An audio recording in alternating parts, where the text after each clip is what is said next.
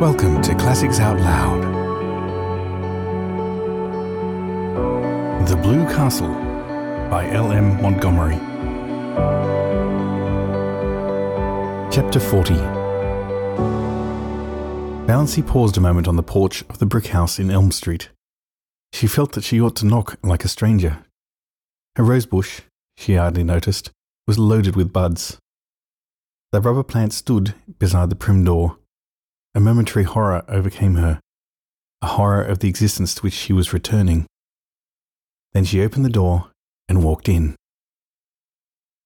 I wonder if the prodigal son ever really felt at home again, she thought. Mrs. Frederick and Cousin Stickles were in the sitting room. Uncle Benjamin was there too.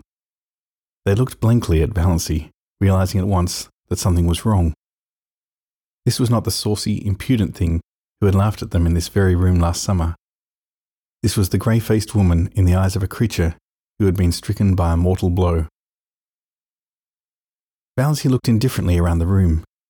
She had changed so much, and it had changed so little. The same pictures hung on the walls.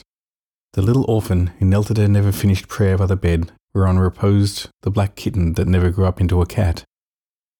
The grey steel engraving of Quatre Bras where the British regiment forever stood at bay. The crayon enlargement of the boyish father she had never known. There they all hung in the same places. The green cascade of Wandering Jew still tumbled out of the old granite saucepan on the window stand. The same elaborate, never used pitcher stood at the same angle on the sideboard shelf. The blue and gilt vases that had been among her mother's wedding presents still primly adorned the mantelpiece flanking the china clock of barrosed and besprayed ware that never went. The chairs in exactly the same places. Her mother and cousin Stickles, likewise unchanged, regarding her with stony unwelcome. Valancy had to speak first. I've come home, mother, she said tiredly. So I see. Mrs. Frederick's voice was very icy. She had resigned herself to Valancy's desertion. She had almost succeeded in forgetting there was a Valancy. She had rearranged and organized her systematic life without any reference to an ungrateful, rebellious child. She had taken her place again in a society which ignored the fact that she had ever had a daughter and pitied her. If it pitied her at all, only in discreet whispers and asides. The plain truth was that, by this time, Mrs. Frederick did not want Valancy to come back, did not want to ever see or hear of her again. And now, of course, Valancy was here, with tragedy and disgrace and scandal trailing after her visibly. So I see, said Mrs. Frederick. May I ask why? Because I'm not going to die, said Valancy huskily. God bless my soul, said Uncle Benjamin. Who said you were going to die? I suppose, said Cousin Stickles shrewishly, Cousin Stickles did not want Valancy back either. I suppose you found out he has another wife, as we've been sure all along. No, I only wish he had, said Valancy. She was not suffering particularly, but she was very tired. If only the explanations were all over and she was upstairs in her old ugly room alone, just alone. The rattle of the beads on her mother's sleeves, as they swung on the arms of the reed chair, almost drove her crazy. Nothing else was worrying her, but all at once it seemed that she simply could not endure that thin, insistent rattle. My home, as I told you, is always open to you, said Mrs. Frederick stonily, but I can never forgive you. Valancy gave a mirthless laugh. I'd care very little for that if I could only forgive myself, she said. Come, come, said Uncle Benjamin testily, but rather enjoying himself. He felt he had Valancy under his thumb again. We've had enough of mystery. What has happened? Why have you left that fellow? No doubt there's reason enough, but what particular reason is it? Valancy began to speak mechanically. She told her tale bluntly and barely. A year ago, Dr. Trent told me I had angina pectoris and could not live long. I wanted to have some life before I died. That's why I went away, why I married Barney and now I've found it is all a mistake. There's nothing wrong with my heart. I've got to live, and Barney only married me out of pity. So I have to leave him free. God bless me, said Uncle Benjamin. Cousin Stickles began to cry. Valancy, if you'd only had confidence in your own mother. Yes, yes, I know, said Valancy impatiently. What's the use of going into that now? I can't undo this year. God knows I wish I could. I've tricked Barney into marrying me, and he's really Barney Redfern, Dr. Redfern's son of Montreal, and his father wants him to go back to him. Uncle Benjamin made a queer sound. Cousin Stickles took her back bordered handkerchief away from her eyes and stared at Valancy. A queer gleam suddenly shot into Mrs. Frederick's stony grey orbs. Dr. Redfern? Not the purple pill man, she said. Valancy nodded. He's John Foster, too, the writer of those nature books. But, but, Mrs. Frederick was visibly agitated, though not over the thought that she was the mother in law of John Foster. Dr. Redfern is a millionaire. Uncle Benjamin shut his mouth with a snap. Ten times over, he said. Valancy nodded. Yes, Barney left home years ago because of, of some trouble, some disappointment. Now he will likely go back. So you see, I had to come home. He doesn't love me. I can't hold him to a bond he was tricked into. Uncle Benjamin looked incredibly sly. Did he say so? Does he want to get rid of you? No, I haven't seen him since I found out. But I tell you, he only married me out of pity, because I asked him to, because he thought it would be only for a little while. Mrs. Frederick and Cousin Stickles both tried to speak, but Uncle Benjamin waved a hand at them and frowned portentously. Let me handle this, wave and frown seemed to say. To Valancy, Well, well, dear, we'll talk it over later.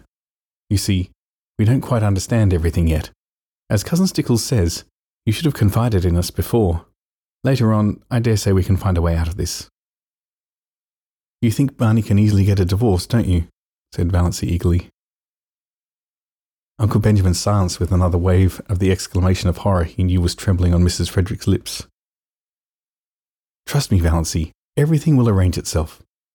Tell me this, Dossie. Have you been happy up back? Was Senior Mr. Redfern good to you?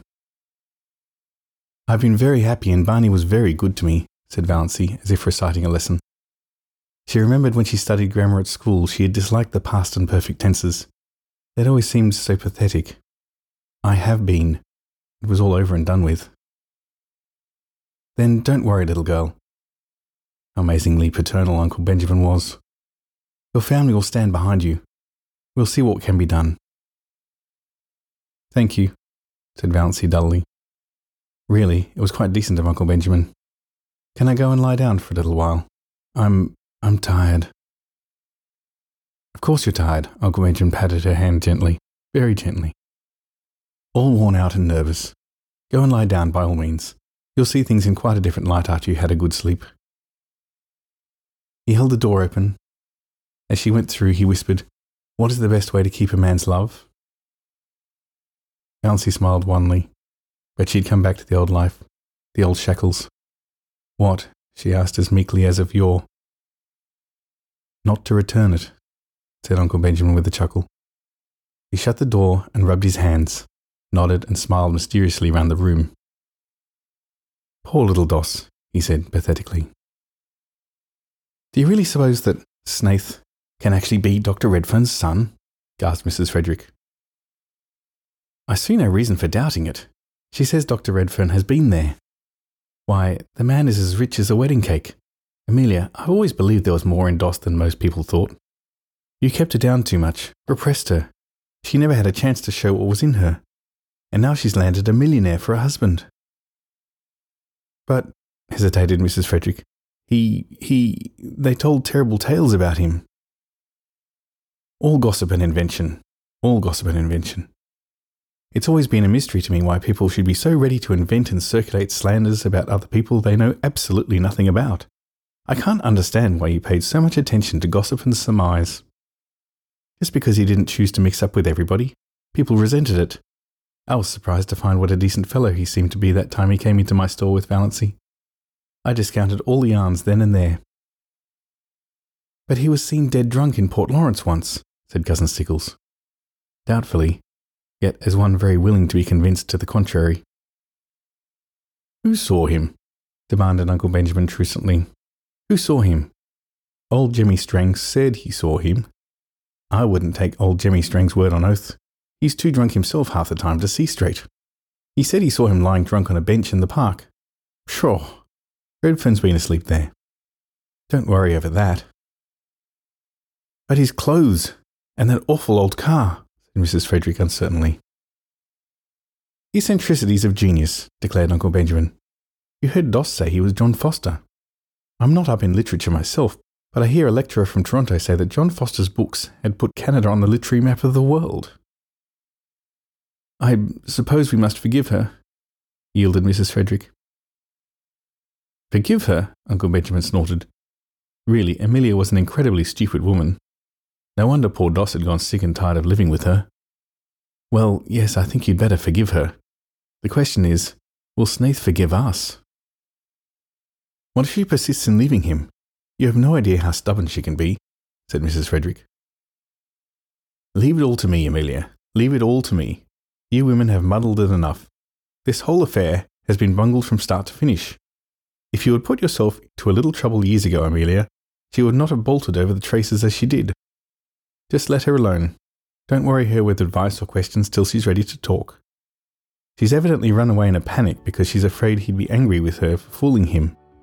Most extraordinary thing of Trent to tell her such a yarn. That's what comes of going to strange doctors. Well, well, we mustn't blame her too harshly, poor child. Redfern will come after her. If he doesn't, I'll hunt him up and talk to him as man to man. He may be a millionaire, but Valancy is a Stirling. He can't repudiate her just because she was mistaken about her heart disease. Not likely he'll want to. Doss is a little overstrung. Bless me, I must get into the habit of calling her Valancy. She isn't a baby any longer. Now, remember, Amelia, be very kind and sympathetic.